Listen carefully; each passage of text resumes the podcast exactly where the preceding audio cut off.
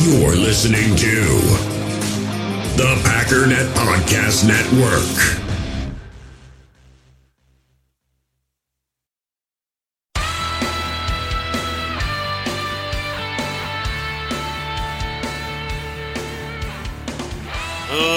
Ladies and gentlemen, welcome once again to the Packernet Podcast. I am your host and resident panelist, as always, Ryan Schlipp. Check us out online, packernet.com. Find me on Twitter, pack underscore that air. So today's going to be a little bit of a mishmash kind of a day. Um, I just kind of was putting together a bunch of little things that I wanted to talk about. So I've got a, a decent sized list. Um, there's some injury updates, not for the Packers. Relax, breathe but um, some that do pertain to the Green Bay Packers. Got some information about Rick Wagner, which I already talked about, but uh, we'll look at that. A couple different questions mixed in, and um, I, I want to. Yesterday we spent a little bit of time appreciating Jaire. Maybe this will become more common. I don't know. I mean, there's only so many players on the team, but you know, it can't be every day, but once in a while. I want to spend a little time highlighting and spotlighting a guy that I haven't been the nicest to in the world. I, I wouldn't say I've been mean to, but I just have been setting the bar quite low that I figure we should spend some time appreciating and highlighting, considering what happened last week, and that's Mr. Robert Tonyan. Because, look, I'm, I'm, I don't want to say I'm necessarily pessimistic. I'm just extremely cautious because I know what happens and I know what what fandom does, and I also understand how crushingly disappointing things can be um, when guys do well you know, sometimes, and then just don't do well anymore. I could go through the list over and over and over again of just recent guys. Jared Abbrederis, um, Geronimo, I mean, MVS has flashes, Janis, even Trevor Davis had, you know, I mean, as a punt returner, but also maybe like one play as a receiver, and like, oh man, maybe this is it. Maybe this is the breakout. Maybe, maybe, maybe, maybe, maybe. And I, I kind of put Tonyan in that category because occasionally he'd show up for like a big catch, and it's like, oh, I knew he was a freak. I always knew it. And it's like, you knew what? He's done nothing in his career, and he caught one pass, dude. How does that make a guy a freak? But I also my so my that's I'm I'm always on guard in that direction. My blind spot is when those few guys actually do break through because I'm standing here going, no, no, no, no, no, come on, come on. There's no, no, he won't. He can't. It's not going to happen. And while everybody's behind me celebrating, like, we got a guy! Lazard is a freak! I'm like, guys, come on. Let's just relax a little bit. So I'm I'm slow. That's I mean, you know, you take that how you want to take that. It's not how I meant it, but if you want to take it there, go ahead and take it there. I find that to be rude. I don't appreciate it. But, you know, I, I, I take things slowly. I'm also very slow in generally, although I'm rapidly speeding this up. I mentioned this before, but firings. Like, come on, relax. I, I have, as of this moment, zero patience for anti Brian Gutekunst rhetoric. Zero. Anything against Gutekunst is ridiculous. Not to say one or two of his decisions can't be wrong. Of course they can. The majority of his decisions are going to be wrong. Verschlusions. Ever heard of it? It's called a schmishlision. Anyways, in the grand scheme of how well he's doing, I mean, it's at least an A. If you don't want to give him an A plus, fine. He's getting an A. But if we want to have a talk about Pettine, I think that's reasonable. I don't know that we need to fire him today. I think there's reasonable questions. But I also am of the mind that there are expectations also. So there's grace and understanding that things don't always go well, that most defenses are struggling right now, that some of these players will get better, that, you know, he's missing a couple pieces here and there. You know, what's he supposed to do with this level of linebacker or whatever? You can give him a couple excuses, a little bit of leeway. But again, and this is where there's always confusion, and I think especially fans that are always very optimistic all the time. There's a massive content, contingent of die-hard fans that are just always positive. And those are the types that, that hate these kinds of conversations. However, and I'm, I'm not trying to tell you how to be a fan. You do whatever you want to do. I love it. The the always positive fans are the most fun fans to be around. It's it's the Matt Ramage types, you know that nobody dislikes Matt Ramage because he's just positive all the time. And he's like, dude, that's my that's my guy. Why are you being mad at my guy? It's like, yeah, I don't know, man. I'm sorry. But it's hard to be a fan of the team and every single component of the team because a lot of these components are kind of hindering our ability to win. That's just a reality. And if you're supporting some of these players, which is fine, as human beings, I get it. And they're wearing the green and gold, so we love them and all that. But at the same time, some of them maybe should be replaced. And and the same conversation can be had about Mike Pettine. And, and again, I think he's brilliant. I think he brings a lot to the Green Bay Packers. I think he's helped Matt LaFleur a lot, and I think that's all great. At the same time, though, you set a standard that says what Matt LaFleur is doing is basically unheard of but it's kind of what we're looking for. And we can go outside of Green Bay and look at other coaches and say the same thing, where it doesn't, I mean, specifically, not just pure dominance, but specifically, we have the ability to lean on you and your brilliance if we don't exactly have the right players. Mike Pettine is in a position right now where he has a lot of players whether it's just investment in guys that we don't necessarily know are going to be very good, like Darnell Savage, or guys that we just know are very good, like the number one corner in all of football, and you know Za'Darius Smith, which are two of the most important things in football. There's a big debate about what's more important. Um, really, really good DB play or really, really good pass rush. We have the best corner in football and one of the best, if not the best, pass rushers in 2019 who seems to have found his groove again. So we can nitpick linebacker or gee golly, wouldn't it be great if we had another defensive tackle next to Kenny Clark, who's one of the best young defensive tackles in football? Wouldn't that just be splendid? Yeah, it'd be pretty cool, no no doubt. But again, I, I don't know. I'm not I'm not sure how we got here, but oh, the Tonyan thing. But anyways, yeah. So uh, so I'm slow to these things, but I want to to pause. And although I f- still at this point am more confident, well, I shouldn't even say that. Let's just leave it alone. I don't know what's going to happen. I was I, what I was about to say is I'm more confident that he's going to regress than than that he won't. But at the same time, the reason he broke out isn't going to change. The only thing that's really going to change is guys are going to come back, so he might not get quite that many targets. But at the same time, Matt LaFleur saw this and said, "Yep, we got a guy here." It would be a mistake not to utilize this. I mean, we got to feed Davante and we got to feed Lazard whenever he comes back. But again, it would be a mistake to not utilize what we did against the Atlanta Falcons sometimes. And the real benefit of that is you start talking about guys like Deion Jones or Lavonte David, who is considered the best coverage linebacker in football by PFF and a lot of other people. I don't know that it's very close. But again, you look at that and you go, oh, yeah, what are you going to do against Lavonte David? Which guy? Who's he covering? Is he covering Aaron Jones, Jamaal Williams, or uh, Robert Tonyan? Because I, I was watching, and we're going to look at a little bit of this. I'll not look at because it's a podcast. But Ben Fennell in the at the Athletic did kind of a breakdown of a bunch of stuff, and one of the plays he highlighted, I was trying to look at who these guys were that were running. Turns out it was it's like I, I, saw Jamaal, but I, I, thought the other guy was a running back, and I was confused. And it turns out, yeah, it was both running backs came out of the backfield and ran basically I don't know the exact terminology when you come out of the backfield and do it, but they were basically go routes. I guess wheel routes. I, I don't know. Anyways, you got two running backs streaking down the right side of the field who were actually I think Jamaal was split out. Doesn't matter. Point is, two running backs running down the field as well as a tight end, and then of course a wide receiver. But again, so if let's say it was Jamaal was split out, Aaron Jones was in the backfield. If Lavonte David is following Aaron Jones out of the backfield, and let's say he can cover him, first of all, that pass was to Jamaal, so that wouldn't change very much, except Aaron Jones would be covered, but okay. Also, how is he going to help stop tight ends? This is the benefit of being multiple. It's the reason why Mike McCarthy didn't work very well because he wants really good wide receivers that can beat guys, and he had that in Davante. But again, you get guys that are good that can match up against Davante or double, triple cover the guy, and then what? Let's feature the tight ends. Well, I don't know how to do that. This is very scheme based, and it it, multi, it it uses lots of players in lots of areas. And the, the problem is, you get a guy like Lavonte David, and it's like, all right, shut it down. Who? Which one? It's it's staggering to me. First of all, the fact that you very rarely ever saw Green Bay Packers guys get open. I said that a thousand different times back when it was happening. It just it blew my mind. Every time we face somebody or I watch a different game, there'd be guys that would come running across the middle of the field and they're just wide open. Constantly happened against the Packers. Guys are wide open. And it's like, oh, that was a great play call. He schemed these guys open. It's like, okay, if you can do it, why can't we do it? I mean, it's just a matter of guys running in directions that either confuse or overwhelm a defense to where you got guys that are too many on one side or, you know, what like why can't Mike McCarthy do that?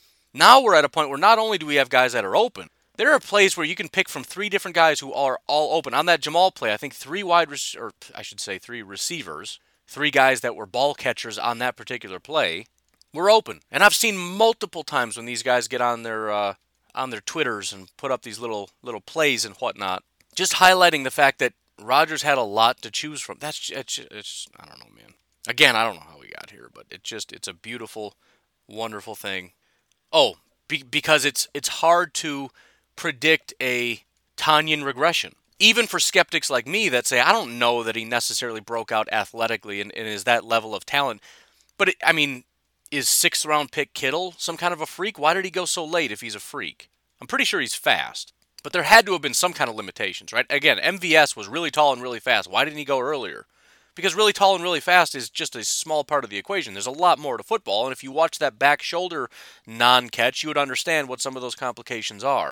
That's a pretty routine back shoulder, and he just, you know, when to turn, you know, stopping and turning at the right, you know, just general body control type stuff. Just is was not there on that play. Davante, 10 times out of 10, that's a touchdown. Right? Jordy, Randall, go down the list of Packers guys that have had great rapport with Roger. I mean, jeez, Aaron Jones might have pulled that off, you know. But the point is, it works. George Kittle is working over there, and yes, a lot of it has to do with Kittle. But I don't know. I just it's it's it's hard to explain how there would be a regression. A, a stat regression, fine, because there's more guys, but what is going to happen that's going to cause Tonyan to not be as good? And if you can't come up with an answer, ladies and gentlemen, I'm here to tell you that means we've got a tight end.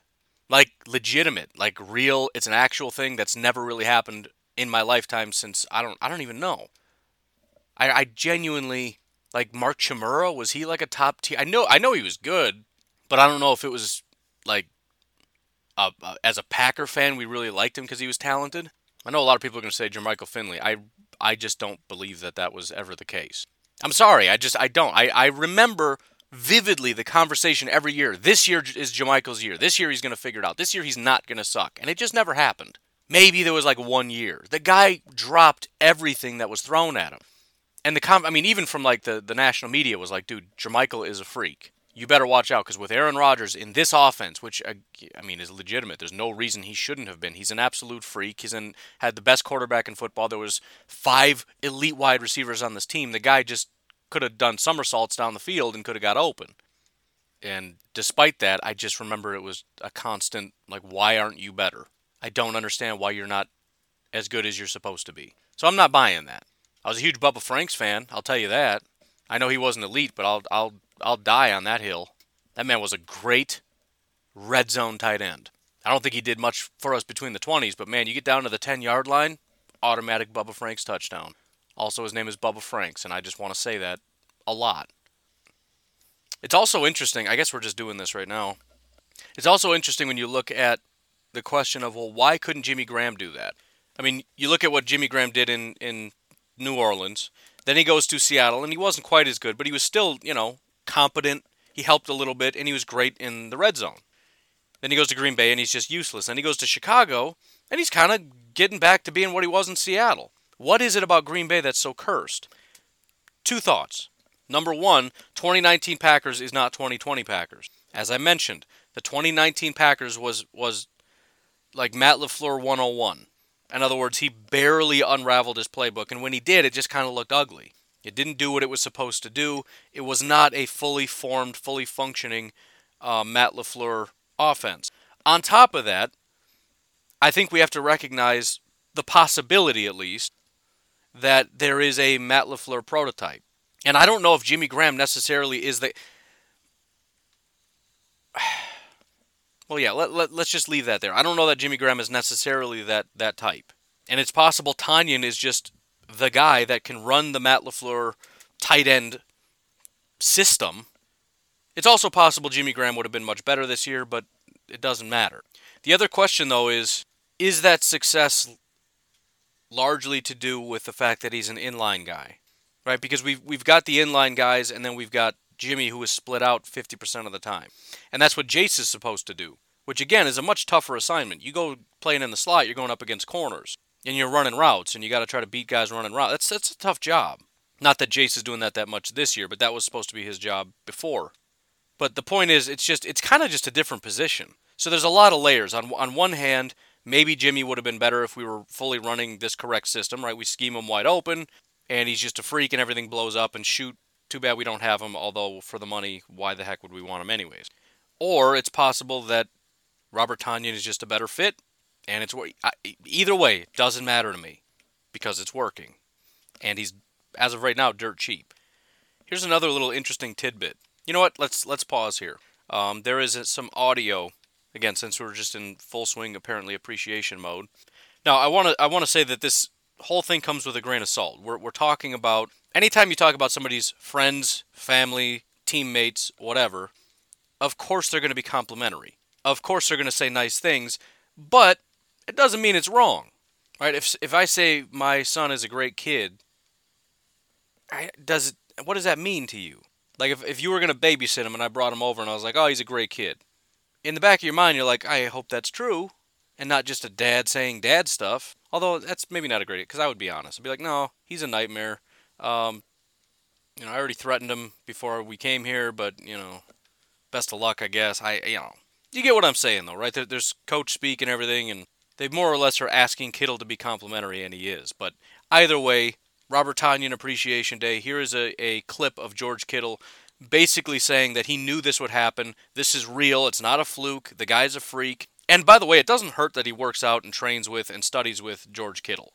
That's that's something people have been pointing out for a long time, which, you know, talent doesn't necessarily transfer through osmosis, so I've not been a big believer in that, but it can't hurt. Anyways, I'm going to stop talking. Here's the clip of George Kittle talking about Mr. Robert Tonyan. Uh, expected, yes. Um, you know, I love Rob. Uh, we're the same agent. We um, trained together for the combine um, before our rookie year, so I've known him since then. Uh, he's a close friend of mine. He's a groomsman in my wedding, so yeah, I have high expectations of him as both a friend and as a football player. And um, you know, the work that he's put in the last two years, and I know last year was tough for him because he had an injury that you know kind of stopped his uh, success. But you know, he's been grinding this this whole past off season, and he gets in, and he's finally making you know he's finally getting to you know, take advantage of those opportunities. And when you have a guy like Aaron Rodgers throwing you the ball and you know, with Rob's grit and his ability, um, he's being able to make plays, and people are finally being able to see it. So I'm just so happy for him because he's a really good tight end, and he has a chance to be great, and he gets to prove that now. So there you go. The uh, hottest tight end in football right now. Well, I, let, us put it this way: the best two tight ends in football as of today are George Kittle and Robert Tonyan, who happen to be very close friends. And I'm not just talking about stats. There's a there's a graphic floating around. I think I even posted it in the Facebook page, um, showing that he has he's the number one tight end in touchdowns, largely because he had three in one game. But it is what it is. But it's not just the stats. It's not just one fluky game. It's also PFF's grades, which has highlighted that it's not just one fluky game. This is two games in a row now that he's been a pretty solid, dominant tight end. And so the interesting thing about this Matt LaFleur system starting to take hold in 2020 is that it's a new team and we're kind of in uncharted territory. Who are the guys that are going to be a big part of making Matt LaFleur's system go as well as it is? We know Aaron Rodgers is the main key. We know Davante can thrive anywhere. We've learned that Lazard is very key. I mean, as good as he was last year, kind of in spurts. I mean, it was it was off and on, right? We saw flashes of his brilliance. Again, the point is, last year it was kind of one guy does well, the other kind of do terrible. Lazard has just kind of been consistently pretty dominant this whole year. So he's solidified himself. Like this is, I'm I'm taking this bull by the horns. Here we go. But you've also got guys that are stepping up, like Lucas Patrick. Very low expectations, and he's just fit in seamlessly. Okay, I guess we got a guy there. Is Robert Tonyan another one of those guys? Which is similar, by the way, to Allen Lazard. Started elsewhere, got cut, came here, got cut, didn't really, wasn't really interested, right? Like, ah, let's try him at tight end. I don't know, we'll see. What, eh. Kind of floats around. He's there, but whatever. And then all of a sudden, it's like, oh, look who's really good. He also, in essence, was an afterthought, right? We we want our guys, MVS and EQ, the guys that that we brought in to kind of step up and take the reins, right? Well, we dumped Jimmy, but we got Jason, we got Deguara now these are the guys that we're kind of grooming to take over and, and do what we hope they can do. And Deguara's hurt. Jace hasn't quite figured this thing out. All the wide receivers are hurt. And it's like, Tonyan, we got to kind of lean on you. And he's like, yeah, about time. Been waiting for it. And so they lean on him, and look what happens. And so, again, it's kind of one of those things where you wonder if Matt LaFleur and the rest of this offense are sitting back like, okay, so that needs to happen more, right? Because you just think about this whole season. What have I been saying? A lot of it is trust. And I'm not saying Rodgers doesn't trust Tonyan, but maybe Matt LaFleur doesn't. Again, he's he's kind of he's top of the the depth chart at tight end. I don't want to act like he's third on the depth chart because he's not. He's the top guy, but it's it's it's not what they want to be the top guy. So everything about this offense has been about trust. We trust Aaron Rodgers, we trust Aaron Jones, we trust Davante. We've learned to trust Lazard. We don't want any other wide receivers out here because we don't, eh, you know, I don't know. You know, AJ Dillon, yeah, I'm excited about him, but just just hang out over there, dude. We we got this. I don't know you, I don't trust you, I don't want you out there. So when we're forced to lean on Tonyan, now it's I mean, does anybody not trust Tonyan after that? So again, it kind of brings me back to I kind of think this is going to be a thing moving forward. I think it was a wake up call that, yep, we can lean on this guy. We can trust him. We can call plays designed just for Tonyan, which is a big thing, right? When you've got, let's say, Lazard and, and, and Aaron Jones and Jamaal and uh, Davante, I understand there's injuries, but I'm just saying in general, and you know you can trust these guys and they're reliable. I mean, you only get three tries and then you got to punt, right? I mean, I've talked about that before too, where it, it first and 10 becomes second and 10 becomes third and 10 pretty quick a failed run play and an incomplete pass. That's it. Third and 10. Now we're in trouble. So you, it's really important that you utilize every single down as though it's, you know, life or death, because it is. It's critically important that we, we gain the amount of nar- yards, not nards, yards necessary. This isn't, you know, I, I hate that I keep picking on Mike McCarthy, but he's been our coach for a long time, and it was a problem. The run, run, pass thing. Like the first two downs don't matter. Well, don't worry, we'll pick it up on third down. I mean, come on, man. But now that trust has been established, now you can say, all right, we're going to table these other guys. We're going to we're to make first and 10 a Tonyan play. Not that any play is specifically just one guy unless we're running like a screen, but there is the the, the primary receiver on a play. And a lot of these are designed, you know, this guy is going to pull the safety this way, this guy is going to pull up the linebacker, which should leave Tonyan, you know, one on one over here, and we trust him to get open and, and catch the ball and all that stuff right? You you call plays specifically for that. And again, we talk about Matt LaFleur not fully unraveling his playbook. I'm sure there's a lot of tight end stuff in his playbook that he hasn't really featured. That he was forced to feature last week, which is probably why we put a beating on them so badly, because there's probably a lot of stuff in there we've never seen before, like six offensive linemen, for example. So now we could probably just leave those pages open. Guess what, guys? We're adding some pages to the official playbook. We're, we're expanding this a little bit more every week. Now we got the off season. I mean, we're gonna be practicing some more stuff, unraveling some more stuff. It's just, it's all, it's all good, man. It's all good. But also, by the way, another example of a guy that Brian Gutekunst deserves a lot of respect for. We, we, we constantly pick up these guys that you just kind of shrug and go, eh, whatever. Who cares? Don't expect anything from Allen Lazard. Clear number two wide receiver. He plays tight end at Indiana State. The Lions picked him up as an undrafted free agent, which just makes it all the more sweet. And they cut him before the season even began. It's like, you know, there's nothing here. Then at the end of the season, the Packers picked him up, put him on the practice squad, just stashed the guy. Decided, you know what, let's save this guy for 2018, re signed him. The rest is history. He started playing for us. And to be honest, the, the struggles we've had at finding a quality tight end have, have helped to lead to this because you got teams like, you know, the Lions that have got some guys that they like other teams, they're not going to give Robert Tonyan a shot. We were in a position where Tonyan was kind of the best guy we've had for quite a while. And even with Jimmy Graham here, he was probably the better tight end. And I haven't even been a huge Tonyan fan, and I would acknowledge that. And so it, will also be interesting after this year. Um, if he continues to play the way that he has, I have a feeling because this is the final year of his current contract, he may get a big boy contract. Now, the really cool thing about that is you look at his production, and, and I'm, I'm not comparing him necessarily to Kittle, but let's just say he he fits. He works. Everything he does is more than enough to be able to operate and and play very well in this system. He's not getting George Kittle's contract. He's just not. He's an undrafted free agent that the, the Packers barely wanted. It works. He's going to get a, a fairly sizable contract, but what I'm saying is we have the potential to have. I mean, I, top five sounds silly to say, but there's not that many good tight ends in the NFL. The potential for a top five tight end in the NFL for a pretty reasonable contract. He's not getting 10 million like Jimmy got. At least I don't think so. I don't know. So it'll it'll be very interesting going forward. He's 26 years old. He's got plenty of time to produce for again, this could be another guy that's just cemented for the rest of Aaron Rodgers' tenure. And I part of me hates saying that because it's like, okay, when he leaves, then this all falls apart. Great, you know, Za'Darius will be gone, Preston's gone, Rodgers is gone, Tonyan is gone, Davante's gone, everybody's gone. Great, super. But we'll cross that bridge when we come to it. But legitimately, then it kind of comes down to okay, so what are we even missing on this offense anymore? Which, by the way, is a question. So we'll we'll, we'll use that as a segue off of the Tonyan appreciation. But anyway, it, it is important to to think about if he can continue to produce, which again, I don't know that it's very likely that he doesn't. He's probably going to get a contract.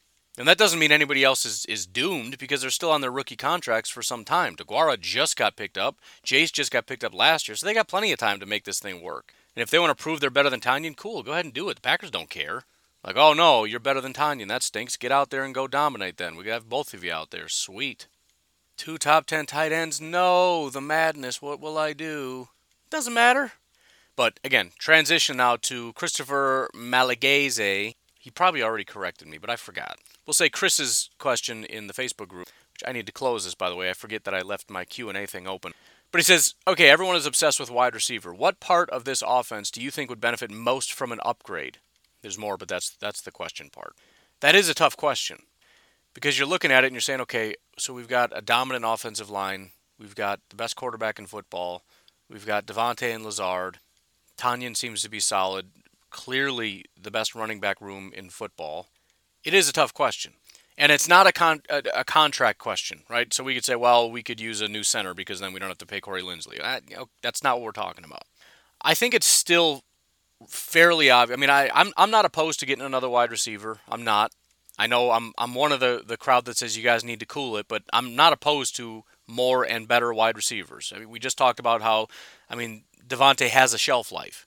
Nothing wrong with getting a guy, especially when we know that that guy might take a year or two years to get up to speed, to, to just have that next guy in line. Nothing wrong with needing to go three wide and having a guy that's, uh, you know, let's say a Justin Jefferson, Davante, and Lazard. That's not the worst situation to be in. But still, I think the the best thing that we can do is is add in an offensive lineman, specifically a tackle. The offensive line has been great, but not surprisingly, when we look at this offense, not everybody's been great. There are one, two, three, four, five, six, seven guys that are graded below 60. Now, the lowest grade is a 53, which is pretty solid. The entire offense, the lowest grade is a 53, which is just below average, right? I don't even start calling guys bad until they get into the 40s. Unfortunately, of that group, one of them is our starting right tackle, Mr. Billy Turner. So if we look, for example, at pass blocking, which is, I mean, we, we need to be able to run block but clearly pass blocking is critically important.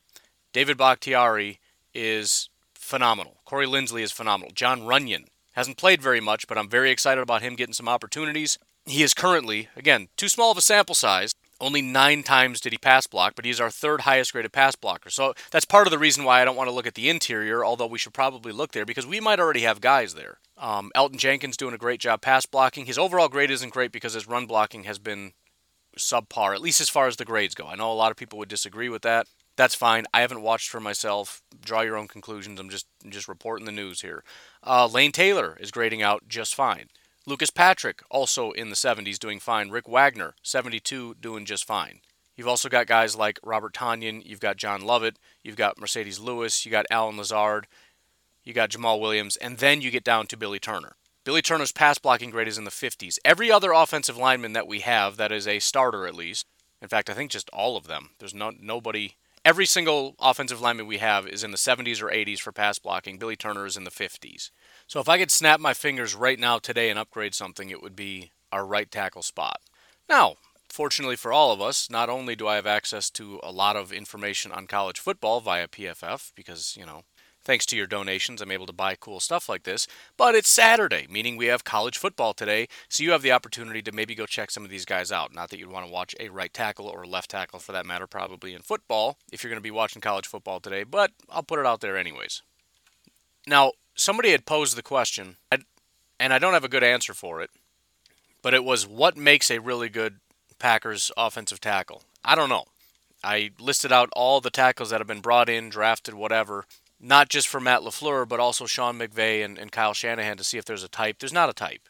They range from like six foot two or six foot three to six foot seven, from like 305 to 340. There's really good pass blockers and bad run blockers, and really good run blockers and really bad pass blockers in terms of grade. There's just there's nothing. It's just uh, if there's something, it, it has nothing to do with anything that PFF can identify. But for our purposes, we're looking for a really talented um, offensive tackle. And what I can tell you is the first place you're probably going to want to start to look. And granted, competi- the, the hard part about college football is that the competition varies so much. There are players who are going up against pure garbage football teams, and others that are probably grading out somewhat poorly that are buried on this list because they went up against really tough competition. But the number one place you probably want to look for offensive tackle talent right now is BYU. The number one tackle in football right now is Brady Christensen. The number four tackle in football right now is Harris LaChance at BYU. The number 14 tackle is Blake Freeland from BYU. So I don't know how or why they have three tackles, but they do, and they're all just dominating everybody.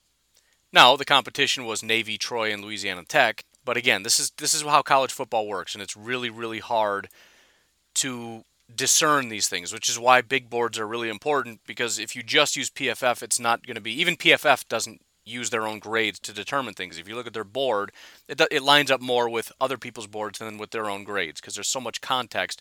But still, if you want to watch a guy and I'm sure he's going to have another good day because he's going up against UTSA. Actually, before I pop off, let's check that. No, UTSA is ranked 15th in the nation via PFF for their pass rush prowess. So this actually might be a, a, decent enough. Let me let me dig into that more. I know you don't care, but I'm curious. Yeah, this might be a, this might be a decent matchup, man. Charles Wiley has 19 pressures so far on the year. Uh, Brandon Matterson, Lorenzo Dantzler. Not sure if he's related to Cam, but anyways, six foot six, 300 pound Brady Christensen is uh, extremely dominant as a pass blocker as well as a run blocker. If you're looking for a more interesting game that maybe you're going to watch anyways, one of the guys, and he's he's graded out fairly well. He's 22nd, but again, it's it's college, man. 22nd is still pretty good. Uh, Mr. Samuel Cosmi, still don't know if I'm saying his name right, but uh, out of Texas, it's you got Texas versus Oklahoma. He's he's widely considered possibly like a late first round um, offensive tackle. He is a left tackle, but most of the most talented guys that are going to end up NFL prospects are left tackles. That's why they're going to be first round players. But six foot seven, 309, definitely more of a pass blocker than a run blocker. But again, if you're just wanting to watch a good football game that happens to have a good tackle, that's a good one. Final name I'll throw out there that's uh, going to be a fun game to watch. A, cu- a couple names uh, Georgia tackle Warren McClendon. Probably haven't heard of him, but that's a guy that's grading out really well. Clemson tackle Jordan McFadden, currently the 11th highest graded guy on here. Or if you're watching Notre Dame, just that offensive line is fantastic. So lots of options, lots of really good tackles in this class. If you're looking for a dominant run blocker, Braden Christensen is the highest run blocking grade uh, in football. Liam Eichenberg out of Notre Dame is another one. Just just throwing it out there because I do think that that's probably if we needed to upgrade something, that's probably it. The Packers don't seem super interested in Rick Wagner, although he's doing a fairly good job. Um, and they like Billy Turner, but it's just not working. So you got one guy that I think can do the job, but he's kind of older and the Packers don't like him. One guy that the Packers like that can't do the job. We, we need a right tackle. We need to invest in one. And so uh, I wouldn't be totally upset if the Packers went offensive tackle. I wouldn't mind defensive tackle either, but we're talking offense. Um, so yeah, I think that that may be overall for the team the, the top priority. I know the offense is dominant, but still, um, I'm not looking forward to Khalil Mack versus Billy Turner. I'm just not. Anyways, why don't we take a break here? We'll come back and talk about some uh, injuries and other things. If you haven't done so yet, I would encourage you to check out ironjock.com, I R O N J O C.com. Again, this is a Wisconsin based company. They just recently launched and they've got some of the best quality material I've ever felt. It is a men's athletic company, so they've got things geared toward that. They got they do have polo shirts, but they got vests, workout shirts, sweatshirts, shorts, socks, and underwear, running jackets, hoodies, and pants. And again, on top of being incredibly comfortable, they've also got quite a bit of technology behind what it is that they do. They have a proprietary Enduratech fabric, which has silver ion infused in the fabric. Uh, when it gets wet, the silver ion is released into the fabric, which kills bacteria and fungus caused by sweating which means you have a self odor eliminating shirt slash hoodie, pants, underwear, whatever. It's also anti static, breathable, wicking, and fast drying. And if you end up buying their long pants, shorts, hoodies, or running jacket, um, it's actually also water repellent. They have what's called Enduratech Plus fabric for that. So very excited. Some people have start started uh, receiving these. I still have some to ship out. I'm very sorry. I'm slow. I'm there's a lot going on, but it's happening. Hopefully today. We got to leave here pretty soon, but three day weekend, so it's happening. But I would at least encourage you to check out their website, ironjock.com. Follow them on Facebook or on Twitter at ironjock. They've got videos kind of explaining their process and all that kind of stuff. So check them out. In the hobby, it's not easy being a fan of ripping packs or repacks. We get all hyped up thinking we're going to get some high value Jordan Love card, but with zero transparency on available cards and hit rates, it's all just a shot in the dark. Until now. Introducing slab packs from arenaclub.com, the only repack that provides real value, a complete view on all possible cards, and clear hit rates for each one. Now, when I buy slab packs on Arena Club, it finally feels like I know what I'm getting. And honestly, the best thing for me and my son is the fact that we're kind of novices into this. When I walk into a card shop with my son, and a card says it costs $40, kind of just taking his word for it that that's a good value. So I appreciate the transparency on grading, as well as just getting excited about seeing what you could potentially get. Right now, you can get 10% off your first purchase by going to arenaclub.com slash packdaddy. Wow, that's crazy offer. 10% off a $400 slab pack. That's 40 bucks right there. Anyways, that's arenaclub.com slash packdaddy for 10% off your first purchase. Passion, drive, and patience. The formula for winning championships is also what keeps your ride or die alive. eBay Motors has everything you need to maintain your vehicle and level it up to peak performance superchargers, roof racks, exhaust kits, LED headlights, and more. Whether you're into speed, power, or style, eBay Motors has you covered. With over 122 million parts for your number one ride or die, you'll always find exactly what you're looking for. And with eBay Guaranteed Fit, your part is guaranteed to fit your ride every time or your money back. Because with eBay Motors, you're burning rubber, not cash. With the parts you need at the prices you want, it's easy to make your car the MVP and bring home huge wins. Keep your ride or die alive at ebaymotors.com. Eligible items only, exclusions apply. We all have smartphones, and we all know they're pretty amazing, but they also can be amazingly distracting, especially when we're around other people. So, US Cellular wants us to reset our relationship with our phones by putting down our phones for five. That's right, a company that sells phones wants us to put down our phones. And to see what we find, learn more at uscellular.com forward slash built for us. First of all, before we forget, uh, I got several thank yous to go out. I've just spent the last, I don't know, 10 minutes or so trying to figure out how to pronounce this man's name. He's 16, but I'll call him a man. Here's here's my issue. He's Irish. His name is Jaire, like Jaire Alexander, but change the J to a D. So my automatic thought is Dyer. But I'm like, that's not right. You're just you're stuck on Jaire Alexander. So figure out how to say this name in Irish. I have found six different websites that have said it six different ways. I've been told a couple times it's Dara, which sounds like that's probably not true. I've heard Dier. There was a guy that said it that sounded like he might be Irish, saying Daja, something to that effect, which sounds Russian to me. So maybe he's full of crap. I don't know. Brendan. It says male from Ireland. I don't know. He probably knows Daja. I don't know, man. I don't know how to say your name. I'm sorry. But in the spirit of uh, both of us being Packer fans, I'm going to call you Dyer from now on. But thank you very much for that donation. Definitely was not necessary. I feel kind of guilty taking it from a 16 year old dude, but I guess I will do that. And then uh, thank you also to Ciro, which I thought might have been Italian, but I'm pretty sure it's Brazilian. I was kind of looking into it a little bit. I knew a Cyril who was Italian. It also sounds like Nero who was Italian, so I just thought Ciro was Italian. But I kind of was googling around what that the meaning and all that stuff, and it brought me to a lot of Brazilian type stuff. And I know there's a big contingent of Brazilian Packer fans, so thank you very much, Ciro, for your donation as well. Packernet podcast, man, it's global. I don't know if you I don't know if you guys knew that. Thank you also to Ryan Radig. I'm not gonna even attempt to figure out where that name comes from. Um, I feel like I, I feel like I did a good job with the last name, but thank you for your support on uh, Venmo. And then finally, thank you very much to Mr. Uh, Danny Marquise. It's not quite Marquez. Could be Marcus if you just want to really Americanize it, condense that thing down. But uh, I had the opportunity to speak with him a little bit through email. And so thanks a lot again, Danny from Tennessee, for hitting me up on PayPal. Because, you know, my hands are open all over the place. But I really appreciate all the support. It's been uh, as always, overwhelming. And I'm glad that uh, at least for about an hour a day, I can help some people out. Do not forget to get into the Flick Chat Dealy. Uh, we're doing the giveaway, and you don't have very much time left. The games are tomorrow. Sorry for those of you that picked Tampa or Chicago. You probably did not win. No, you do not get a second entry. I don't know if anyone actually picked them. I'm just saying. But uh, if you got another idea, you have until tomorrow before kickoff. None of this, well, I picked a Monday night game. Nah, man.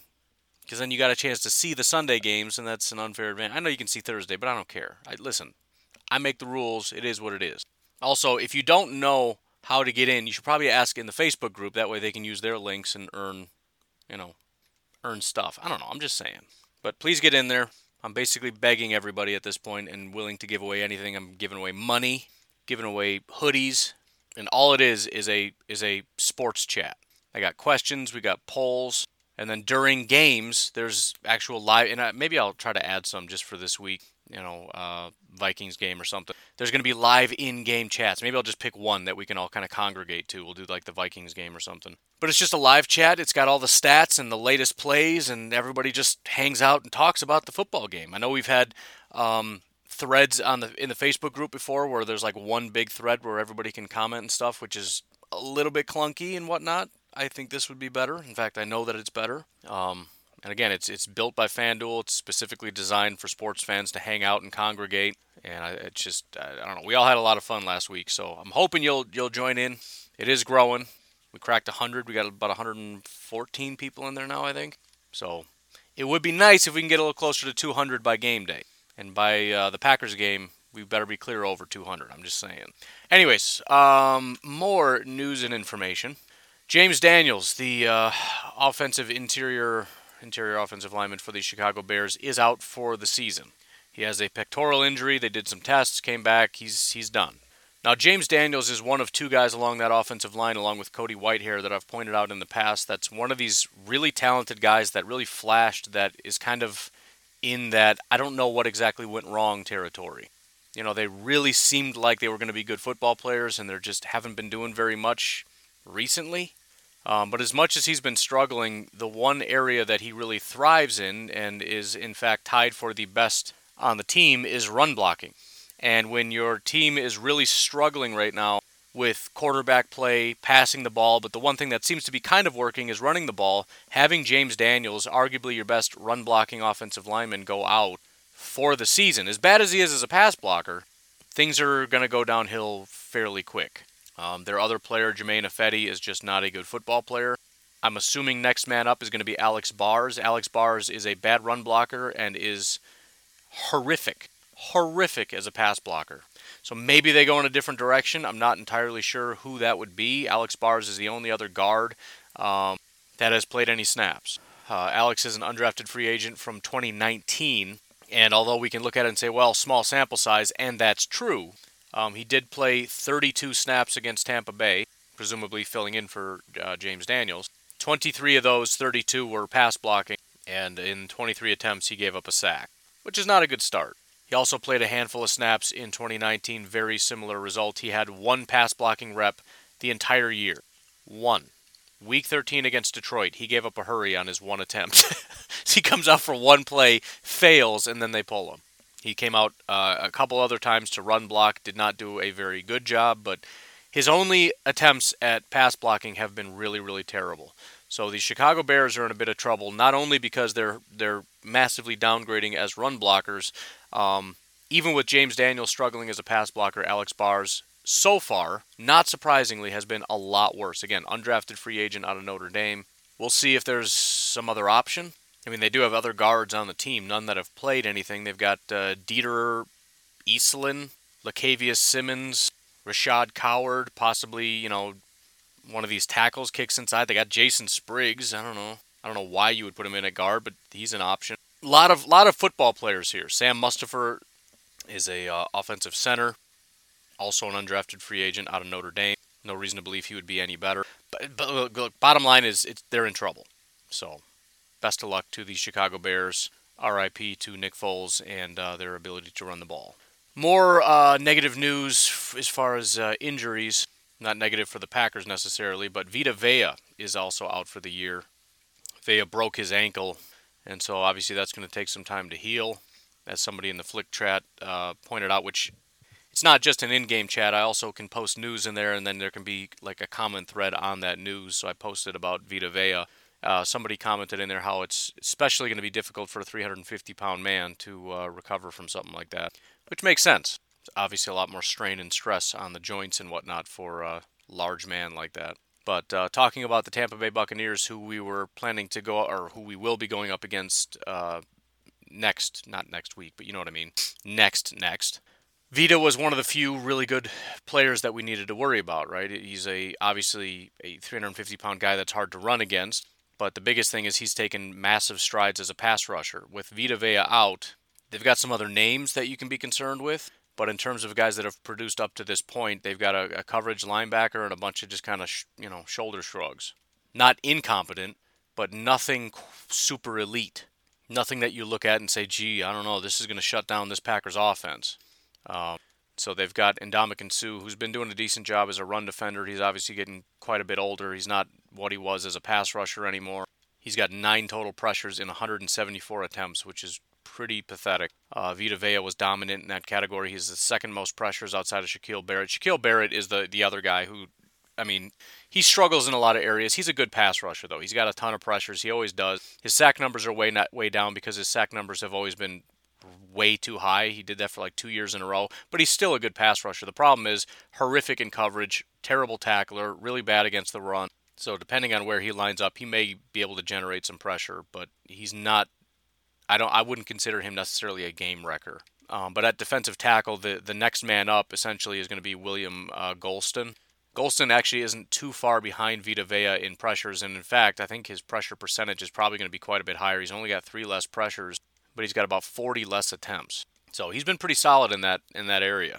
But again, nowhere near Vita Vea in terms of uh, run defense and whatnot.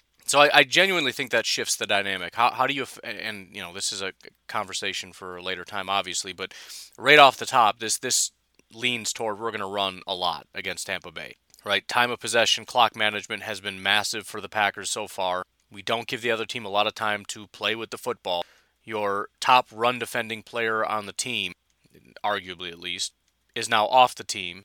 Your linebackers, for whatever they're worth, are not very good run defenders.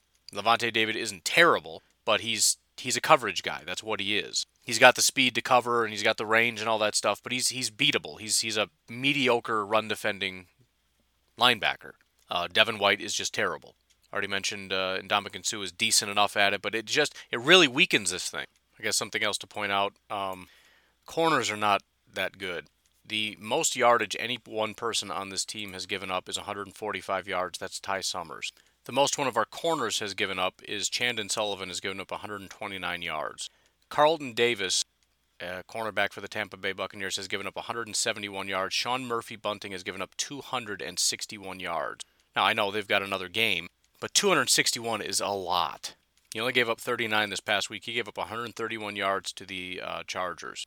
So I guess if we choose to throw the ball, we can also do that. Also, Devin White has given up 250 yards. Devin White, you know, that elite, super athletic coverage, lockdown, sideline to sideline guy, 251 yards. He's been targeted 30 times this year, giving up 24 receptions for 251 yards and a touchdown. 153 yards after the catch. He's given up more yards after the catch than uh, any any defender on the Packers team. It's pretty wild, man. I don't know. I don't. I don't get why they get so much love as a as a defense. I just don't understand it. But anyways, uh, Vita Vea is hurt. Also, I know a lot of you have pointed this out to me and probably have heard the the final verdict on that sixth offensive lineman, uh, or I should say the final verdict on uh, Rick Wagner is that he was used as the sixth offensive lineman because I couldn't quite figure out. Nobody had lost any snaps, but Rick Wagner had a bunch of snaps. How did that happen? He was a sixth offensive lineman, and in fact, they used him sort of like a tight end, which is a weird thing to say if he just went out there on run plays. But the fact of the matter is, they weren't all run plays. It's not like we just went out in a big boy package and, and were run blocking and whatnot. The other interesting thing about it, and I would love to see these plays because I'm not sure if it's a reality, but they have it broke down in terms of run blocking and pass blocking. He's got less run blocking and pass blocking plays than he has as he has total plays, meaning he did something that wasn't run blocking, wasn't pass blocking. What would that possibly be? what I'm trying to say is, I believe there's video out there of Rick Wagner running out for a pass. Now, maybe this is like a screen, but I feel like a screen would be considered run blocking. I don't know. But if that exists, if he's running routes, I want to see that. But anyways, I got to get going. I got to wake up the family because we got to to boogaloo.